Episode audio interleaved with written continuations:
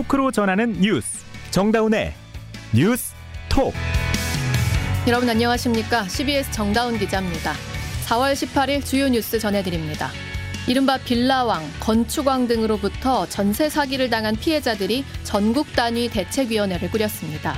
정부의 실효성 있는 방안을 요구하고 나선 건데요. 윤석열 대통령은 오늘 국무회의에서 피해 주택들에 대한 경매 중단을 지시했습니다. 이른바 민주당 돈봉투 의혹과 관련해 송영길 전 대표는 혐의를 부인하며 오는 22일 기자회견을 예고했습니다. 미국 정부가 인플레이션 감축법 IRA 세부 지침에 따라 보조금 혜택을 받을 수 있는 전기차 차종을 발표했는데 어, 현대, 현대차와 기아차는 제외됐습니다. 정부가 유류세 인하 조치를 오는 8월까지 넉 달 더 연장하기로 했습니다. 오늘 방송 CBS 레인보우와 유튜브 CBS 뉴스 채널에서 화면으로도 보실 수 있습니다. 열심히 모은 돈으로 어렵게 장만한 집인데 참 하루아침에 사라져버린 인천 전세 사기 사건. 피해자들이 스스로 목숨을 끊는 일이 반복되고 있는데요. 이 안타까운 죽음 뒤에는 최근까지 정부가 내놓은 대책에 대한 실망감도 자리 잡고 있습니다. 급기야 피해자들이 전국 단위의 대책위원회를 꾸려 피해를 알리겠다고 나섰습니다. 이 피해자들 어떤 대책을 원하고 있는지요? 인천 현장에 나가 있는 주영민 기자와 이야기 나눠보겠습니다. 주영민 기자. 네, 인천 미추홀구에 나와 있습니다. 네, 어제도 정말 안타까운 소식이 있었는데 우선 지금까지의 상황 좀 정리해 주시죠. 네, 지금까지 인천 미추홀구 전사기 사건과 관련한 사망자는 3명입니다. 지난 2월 28일 39살 남성이 숨진 채 발견된 데 이어 지난 14일에는 28살 남성, 어제는 31살 여성이 각각 자택에서 숨진 채 발견됐습니다. 이들은 모두 건축왕이라고 불리는 건축업자와 관련한 전세, 전세 사기 사건들의 피해자들입니다. 각각 전세보증금 7천만 원과 9천만 원을 돌려받지 못한 상태에서 집주 경매에 넘어가 강제 퇴거 위기에 몰려 음. 있었습니다. 숨진 피해자들 모두 극도의 생활고에 시달렸습니다. 특히 지난 14일 숨진 20대 사망자는 생전 부모와의 마지막 통화 내용이 2만 원만 송금해달라고 할 정도로 음. 절박했던 것으로 알려져 안타까움을 더했습니다. 네. 어제 사망한 30대 여성 역시 2010년 광저우 아시안게임 육상 국가대표를 지낸 체육 유망주였지만 건축왕의 전세사기 덫에 걸려 쓰러졌습니다. 사망자들은 모두 전세 피해 지원센터 또는 법률 구조공단 등의 기관에 의지해 대책을 찾던 과정에서 극단적인 선택을 한 것으로 알려졌습니다. 너무 마음이 아프고 안타깝습니다. 이 정부 대책에 문제가 있었던 건가요? 네, 전세 사기 피해자들이 선택할 수 있는 정부의 지원 대책은 크게 두 가지입니다. 네. 지자체와 LH 등이 마련한 긴급 주거지로 이사하거나 추가 대출을 받아 그 집을 경매로 구매하는 것입니다. 그런데 제공하는 긴급주거지가 원룸이나 도심 밖 나홀로 주택 등 실거주 요건에 맞지 않아 이 방법을 선택한 이는 인천에서 지금까지 8가구에 불과합니다. 어... 추가 대출을 받으려고 해도 이미 대출을 통해 전세 보증금을 냈다가 돌려받지 못한 피해자들에게 대출 조건이 너무 빡빡한 겁니다. 음... 안상미 인천 미추홀구 전세 사기 피해 대책 위원장의 얘기 들어보시죠. 지금 정부 대책이 긴급 주거만 쓸 수 있어요. 저희는 파기를 그렇죠. 당해서 기존 대출을 갚지를 못하잖아요. 기존 대출을 어떻게 해결을 할 수 있어야 되고, 그럼 무엇보다도 지금 경매가 중지가 돼서. 그러니까 피해자들이 딱 꼬집어서 경매 중지를 지금 요청하시는데 이유가 뭔가요? 어, 피해자들이 받는 압박은 크게 세 가지로 볼 수 있습니다. 전세 네. 보증금을 돌려받지 못한 상황에서 대출 상환 시기가 도래하면 신용불량자가 될 수 있다는 것과 음. 또 경매로 인해 광, 경매로 인해서 강제 퇴거될 수 있다는 불안감. 네. 월세든 전세든 새로운 주거지를 찾으려 해도 자금이 없다는 것 이렇게 정리할 수 있습니다. 네. 대출금은 상환 시기를 연장해서 미룰 수 있지만 강제 퇴거와 새 주거지를 찾는 게 사실상 불가능합니다. 이미 전세 자금이 부족해 대출을 받았는데 새 보금자리를 구하기 위한 자금을 따로 마련할 수 있는 피해자는 거의 없습니다. 경매가 멈춘다면 그나마 숨통을 틔울 수 있다는 겁니다. 음, 잠시 숨통은 틔울 수 있겠지만 근데 마냥 경매를 멈출 수도 미룰 수도 없을 거 아닌가요? 네, 맞습니다. 피해자들도 궁극적으로는 건축왕으로부터 보증금을 돌려받아 무사히 새 보금자리를 얻는 걸 바라고 있습니다. 음. 하지만 조직적으로 벌어진 이 사건에서 피해자 개인들이 보증금을 돌려받을 수 있는 정보를 찾아내 민사소송을 통해 얻기는 어렵습니다. 음. 그나마 정부가 수사를 그나마 정부의 수사가 진척되고 민사소송을 도와준다면 나을 텐데 그러지 못한 것에 대한 불만도 쌓이고 있습니다. 관련해서 다시 한번 안상미 대책위원장의 말 들어보시죠. 우리가 작정하고 빼돌린 사람들의 재산을 추적을 해서 민사로 진행해서 환수를 받기가 어려워요. 이미 모든 변호사님들 손을 떼셨어요. 이 상황에서 나라가 아무것도 안 하고 있잖아요. 너네가 민사를 해결해 하고 있고 이 남씨 일당은 지금 우리는 죄가 없어 이러고 있는데 어떻게 해야 될까요? 사람이 계속 죽어나가는데 어떻게 해야 되죠? 뭐 얼굴 본 사람도 죽어버리는데 결국 피해자들은 오늘 저녁 전국 단위의 대책위원회를 발족하기로 했습니다. 지금 이어지는 경매를 중단하고 피해자들에게 주거지에 대한 우선 매수권을 달라고 요구할 것으로 예상됩니다. 음. 또 전국적인 전세 사기 피해 실태 조사와 맞춤형 금융 지원, 보증금 채권이나 피해 주택 매입 등도 요구할 것으로 보입니다. 네, 여기까지 듣죠. 주영민 기자였습니다. 자, 이렇게 피해자들이 고통을 호소하면서 스스로 목숨을 끊는 사건들이 이어지고요. 그 급기야는 시민사회 대책위원회까지 구성할 정도로 전세 사기의 여파가 큽니다. 그럼 자연스럽게 드는 의문이요. 이 상황이 될 때까지 정부가 아무것도 한 일이 없는지, 이 분명 대응에 나서겠다고 했는데 왜 피해자들에게 가닿지 못한 것인지 궁금해집니다. 국토교통부 출입하고 있는 이준규 기자와 함께 살펴보죠. 이 기자 안녕하세요. 네, 안녕하세요. 네, 앞서 윤석열 대통령이 작년 말에도 이 전세 사기 문제에 대해서 특단의 대책 마련을 지시했잖아요. 네. 근데 오늘 국무회의에서 경매 중단 지시 내렸다고요? 네, 오늘 국무회의에서는 전세 사기 예방 및 피해 지원 방안 추진 현황이라는 제목으로 이제 국토교통부가 업무 보고를 하게 돼 있었는데요. 어, 원희룡 국토부 장관이 전세 사기 피해 주택에 대한 경매 일정을 중단하거나 아니면 유예, 그러니까 연기를 좀 해주자 이런 음. 거죠. 이런 내용을 할 필요가 있다. 이런 내용을 대통령에게 보고를 했고 그래서 윤 대통령이 그럼 시행하도록 하라 이렇게 지시를 했다고 대통령실 이도훈 대변인이 전했습니다. 네. 윤 대통령 얘기를 들어보면 민사 절차상의 피해 구조도 중요하지만 사회적 약자들이 대부분인 이 전세 사기 피해자들은 구제 방법이나 지원 정책이 있다는 사실 자체를 모르는 경우도 많다. 음. 찾아가는 지원 어, 서비스 시스템을 잘 구축해 달라 이렇게 말을 하면서 적극적으로 지원에 나서 달라 이렇게 주문을 했습니다. 사회적 약자가 많으니까 기다리지 말고 직접 찾아가서 도울 게 뭐가 있는지 살펴봐라. 그리고 일단 집이 다른 주인에게 넘어가는 걸 막아라. 이렇게 지시를 한 거네요. 네, 그 두 가지가 핵심이라 오늘 음. 내용의 핵심이라고 볼 수 있겠고요. 한국자산관리공사 캠코라고 하죠. 네. 캠코가 이제 금융기관을 통해서 부실해진 채권을 매입해서 그것을 정리해가지고 자산을 정리해준 역할을 하는 기관인데요. 음. 이렇게 받은 채권 중에서는 전세 사기 주택, 피해 주택에 대한 채권도 이제 들어 있겠죠. 네네. 이 채권을 회수하기 위해서는 어떻게 하냐면 이제 경매를 해서 매각 대금 일부를 회수한 다음에 음. 채권을 음. 이제 전체는 아니지만 일부를 음. 이제 다시 되찾는 그런 방식인 건데 음. 이 전세 사기 주택인 경우에는 대부분 신축 건물을 올리면서 예, 금융권에서 이제 또 자금을 음. 끌어다가 짓고 거기다가 이제 선순위 근저당권을 주기 때문에 음. 피해자들이 이제 아주 최소한의 부분을 제외하고는 피해를 잘 구제 못 받지 않습니까? 예, 그런 부분이 있다 보니까 캠코가 아, 인천 지역 본부를 통해서 3월 어, 달에는 37건, 네. 4월 달에는 14건 이렇게 해서 51건에 대해서 어, 매각 기일 변경 경매를 하지 않고 음, 다음에 하겠다, 늦추겠다. 다음에 하겠다 이런 식으로 하면서 어. 일부러 시간을 끌어왔는데요. 네네. 이걸 대통령 지시로 해서 전국으로 확대하겠다 이런 음. 뜻으로 풀이가 됩니다. 자, 일단 시간을 번다는 점에서는 긍정적인데요. 이게 캠코 혼자 이렇게 대응하는 것만으로는 좀 사태를 전반적으로 해결하는 건 어렵지 않겠나 하는 생각도 들어요. 네, 맞습니다. 뭐 경매를 막아달라 이런 피해자들의 목소리를 귀 기울인 건 당연히 긍정적이죠. 네. 어, 근데 몇 가지 해결할 부분이 남아 있습니다. 우선 캠코 같은 경우는 준정부 기관이니까 정부가 이렇게 하겠다라고 하면 따를 수밖에 없지 음. 않겠습니까? 그런데 어, 은행은 그쵸. 다르죠. 또 다른 채권자인 은행들. 맞습니다. 수익 기관이고 또 은행뿐만이 아니라 이게 빌라다 보니까 음. 은행이 아닌 1금융권이 아닌 2금융권도 2금융권. 있거든요. 음. 이런 부분에 좀 어려움이 있고요. 네. 또 경매를 무한정 연기할 수가 있겠느냐? 음. 그것도 안 되죠. 경매를 무한정 연기하게 되면 채권이 계속 악성화되지 않습니까? 네네. 네. 이걸 회수를 하기 위한 기관 자체가 이제 캠코인 건데 음. 그 은행도 마찬가지고요. 그런 역할들이 안 하게 되면 건전성이 나빠지게 되고 아. 그러면 그렇게 또 하나 살펴볼 부분은 또 뭐냐?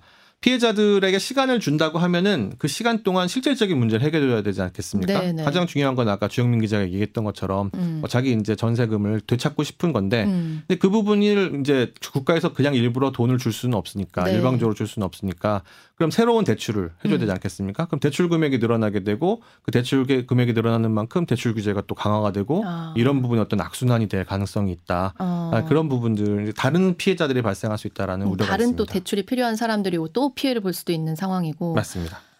정말 이 문제 풀기가 너무 어려울 것 같은데요. 그러니까 정부가 어쨌든 전세 사기에 대해서 대응을 계속 해오고 있었는데 지금 세 분이 돌아가셨거든요. 네. 어쩌다가 이렇게까지 상황이 심각해진 거죠? 사실 정부가 손을 놓고 있었던 건 아닙니다. 음. 그러니까 전세 사기 피해자에 대해서 이제 연애 연애 1%에서 2%대 요즘 기준은 굉장히 저리죠.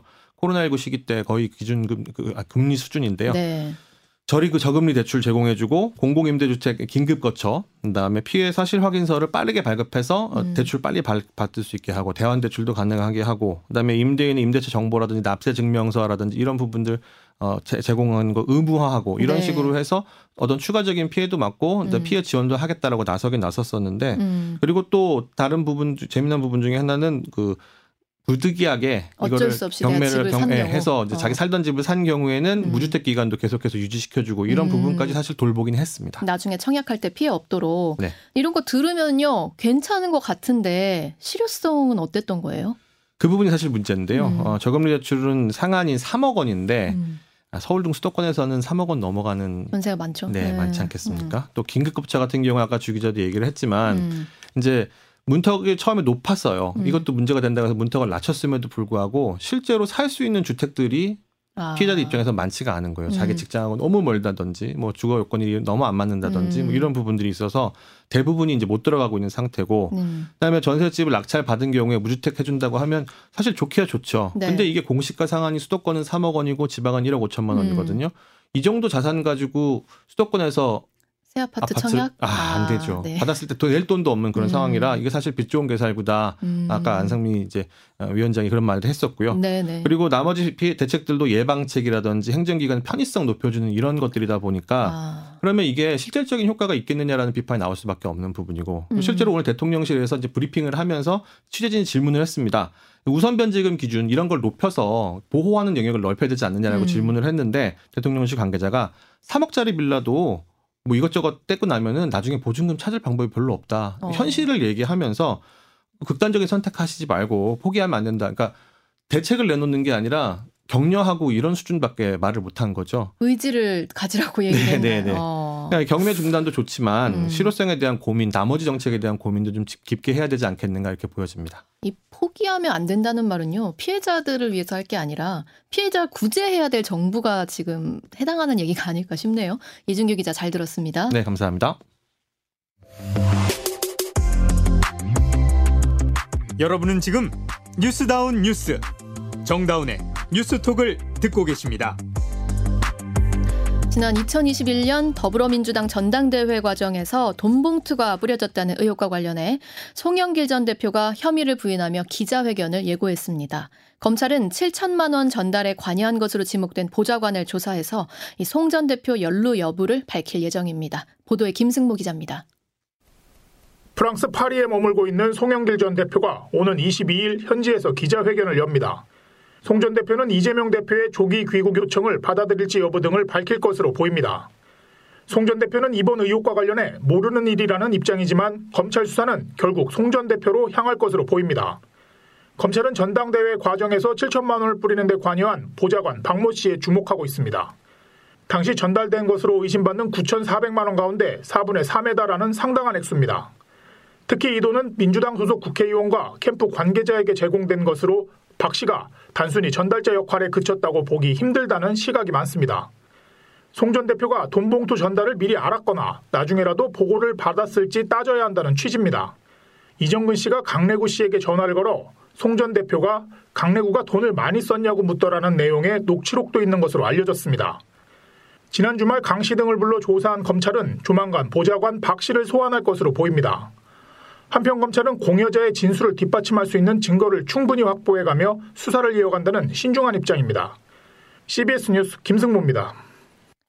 미국 정부가 인플레이션 감축법 IRA 세부 지침에 따라 보조금 혜택을 받을 수 있는 전기차 차종을 발표했습니다. 국내 대표 완성차 업체인 현대차와 기아차의 차량은 이 보조금 대상에서 빠졌는데요.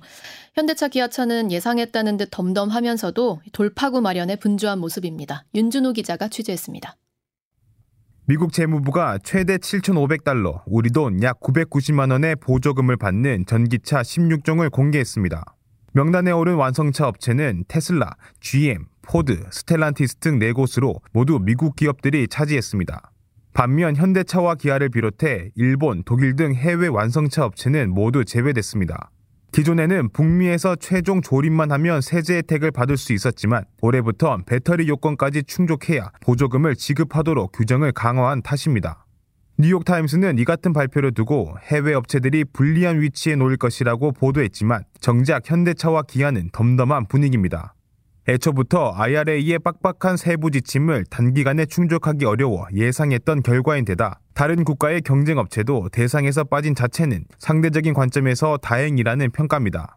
현대차와 기아는 우선 리스와 렌탈 등 제조 국가와 상관없이 미국 내 세제 혜택이 가능한 상업용 전기차로 방어하겠다는 전략입니다. 또 2025년 완공을 목표로 조지아주에 짓고 있는 전기차 배터리 합작 공장의 건립 시기도 예정보다 앞당기는 방안을 검토 중입니다. CBS 뉴스 윤준호입니다. 정부가 유류세 인하 조치를 오는 8월까지 넉 달 더 연장하기로 했습니다. 이희진 기자가 보도합니다. 휘발유 등 기름값 인상 걱정을 당분간은 덜게 됐습니다. 정부가 이달 말로 끝날 예정이던 유류세 인하 조치를 오는 8월 말까지 4개월 더 연장하기로 했습니다. 최근에 어려운 재정 여건에도 불구하고 서민 경제 부담 완화를 최우선으로 고려한 조치라고 정부는 강조했습니다. 최근 국내 유류 가격은 주요 산유국 모임인 오펙 플러스의 원유 감산 발표 이후 오름세를 지속하고 있습니다. 이러다가 조만간 휘발유 가격이 리터당 다시 2천원대로 뛸 것이라는 예상까지 나오자 정부가 결국 유류세 인하 연장을 결정한 것으로 보입니다. 관심이었던 유류세 인하율 조정도 없었습니다. 국세 수입 대폭 감소 등에 따른 세수 결손 우려 탓에 인하율이 다소 축소될 수 있다는 전망이 있었지만 현행 인하율이 유지됐습니다. 경유와 LPG 부탄은 37%, 휘발유는 25%입니다. 이에 따라 2021년 11월 인하 이전 세율 대비 리터당 휘발유 205원, 경유 212원, LPG 부탄 73원의 가격 인하 효과가 앞으로 4개월간 더 유지된다는 정부 설명입니다. CBS 뉴스 이희진입니다. 중국의 1분기 경제 성장률이 4.5%를 기록했습니다. 위드 코로나로 전환한 지 3, 3달 만에 시장 예상치를 뛰어넘는 성장률을 기록했습니다. 베이징에서 임진수 특파원이 보도합니다.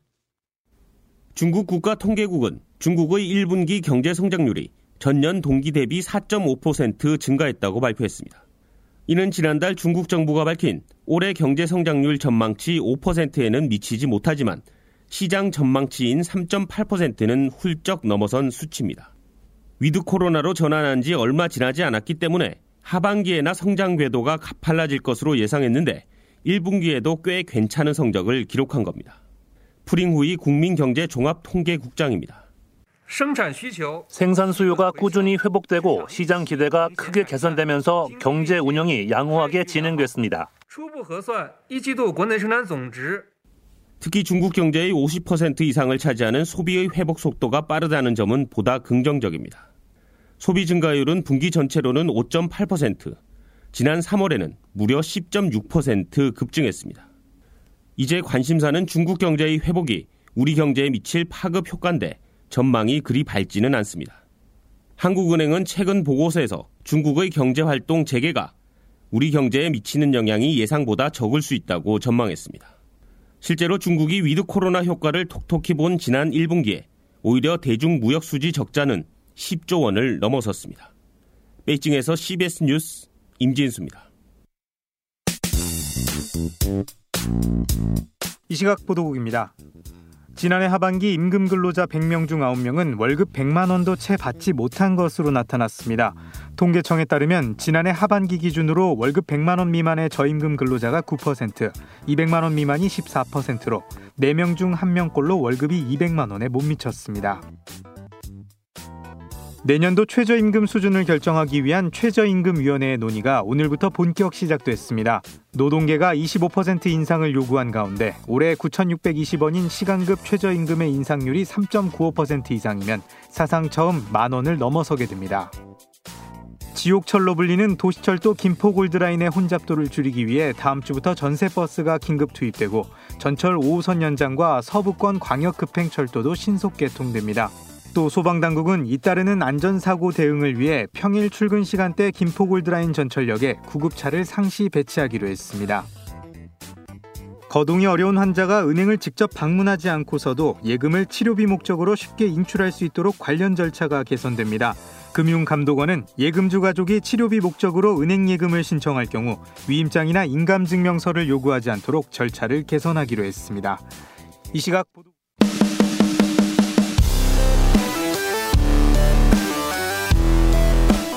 온라인 핫 이슈를 짚어봅니다.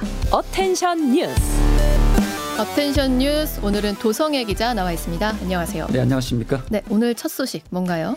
예, 대전에서 벌어진 사건인데요. 올해 초부터 원룸 밀집 지역에서 누군가 야밤에 창문을 계속 열고 다니고 어. 집안을 들여다보는 그런 신고가 접수가 됐습니다. 남의 집 창문을 열고 본다고요? 그렇습니다. 혼자 있는 여성도 너무 무서운 상황인데 네. 당연히 경찰이 최근 한 남성을 체포했습니다. 대전 경찰청이 공개한 영상을 보시면 지금 음. 유튜브로 음. 보실 수 있을 텐데요. 네네. 이 남성은 지난 1월 말에 한 빌라 1층 창문 최창살 안으로 손을 넣어서 창문을 열고 집안을 유심히 들여다봤다고 합니다. 어. 집에 혼자 있는 창문이 열린다. 너무 무섭다. 이런 신고가 계속 접수가 됐고요. 네. 어, 경찰이 용의자 사진을 이렇게 공개하면서 어, 탐문 수사를 벌였습니다. 그런데 아, 수상한 사람을 봤다 이런 신고가 접수가 됐는데 대전 둔산지구단 경찰관이 마침 그날 어, 이 용의자와 인상착의 비슷한 행위를 발견합니다. 아. 그래서 혹시 이제 추궁을 했다고 합니다. 어, 네가 아니냐. 음. 그랬더니 부인을 했는데 음. 이 점퍼 어깨에 먼지가 많이 묻어 있었다고 합니다. 어. 그래서 이 뭐냐고 계속 음. 추궁하니까 범행을 시인했고 그래서 아, 검거했다고 하는데 와. 경찰관 매서운 아, 눈썰미가 빛을 발한 순간이었습니다. 어, 지금 영상 보여드리고 있는데 너무 무서워 소름 끼치네요. 그렇습니다. 네, 다음 소식은요? 예, 폭탄 설치 사건으로 제주공항이 마비된 사건이 있었는데 네네. 이게 경기도 한 고등학교 2학년 학생이 장난삼아 벌였던 아. 것으로 드러났습니다. 네. 어, 지난 14일에 벌어졌던 건데 제주공항 2층 탑승구에서 갑자기 어, 휴대전화 에어드롭 기능을 통해서 지금 폭탄이 설치됐다는 문구가 적힌 사진들이 무작위로 이렇게 배포가 됐습니다. 이 애플 기기를 사용하시는 분들 에어드랍 기능 아실 텐데 음. 이 와이파이나 아, 블루투스로 사진 등을 그 보낼 수 있는 건데 네. 이게 아이폰을 쓰고 있다면 모르는 사람들끼리 파일을 받을 수 있거든요. 음. 이때 이제 그런 사진이 이제 유포가 되니까 공항이 발칵 뒤집어지고 아. 경찰이 출동해서 폭탄을 찾는 소동이 벌어졌는데 네. 경찰이 이 사진을 분석해 보니 제주도에 있는 한 숙박업소 내부와 똑같아서 아. 탐문을 해보니까 경기도 한 고등학교 학생들이 수학여행을 왔었다. 아. 해당 학교를 찾아가서 봤더니 이 학생으로 드러난 거죠. 네. 이 학생은 이제 친구 사진을 찍어서 그 뒤에다가 이제 폭탄 설치란 문구를 적어놨다는 건데 네. 장난이었다고 했지만 파장이 너무 컸습니다. 그러게요. 170여 명이 3시간 동안 운항이 지연이 됐고 연결편까지 막 그 지연이 되는 사태가 벌어졌습니다. 이건 뭐, 아, 너무 큰 문제가 됐네. 마지막 네. 소식은요. 예, 1년 동안 주차장을 공짜 이용한 얌체 운전자 소식인데 이번도 제주도인데 수법이 어이가 없습니다. 네. 보통 주차장과 무인으로 무인 주차장 가면은 나갈 때 이제 차단봉이 올라가고 돈을 내지 않습니까? 네, 근데 네. 30분 이내에 나가면 보통 무료인데 네. 요걸 이용해 가지고 나가는 척 하다가 차단봉이 올라가면 다시 돌아와서 후진해서. 주차를 합니다. 아, 저, 그 네. 나중에 예, 예, 밤늦게 이제 차단봉이 올라가면 음. 차를 빼고 이런 수법으로 어 거의 한 118만 원 정도를 떼먹은 얌체 운전자가 경찰에 적발됐는데 네. 지난해 3월부터 한 600번 넘게 아이고. 이런 수법으로 에, 그 얌체 운전을 했다고 합니다. 게 뻔한 것 같은데 또 이런 방법을 쓰시네요. 600만 아끼려다가 경찰 신세를 지게 됐습니다. 여기까지 듣죠. 도성애 기자였습니다. 이어서 날씨 알아봅니다. 김수진 기상 리포터. 네, 요란한 봄비가 지나가고 내일은 반짝 초여름 날씨가 찾아오겠습니다. 따뜻한 남풍 계열의 바람과 동풍으로 인한 팬 현상이 더해지면서 고온 현상이 나타나겠는데요. 날씨의 변덕이 무척 심할 것으로 보여서 봄철 건강 관리 더욱더 각별히 신경 쓰셔야겠습니다.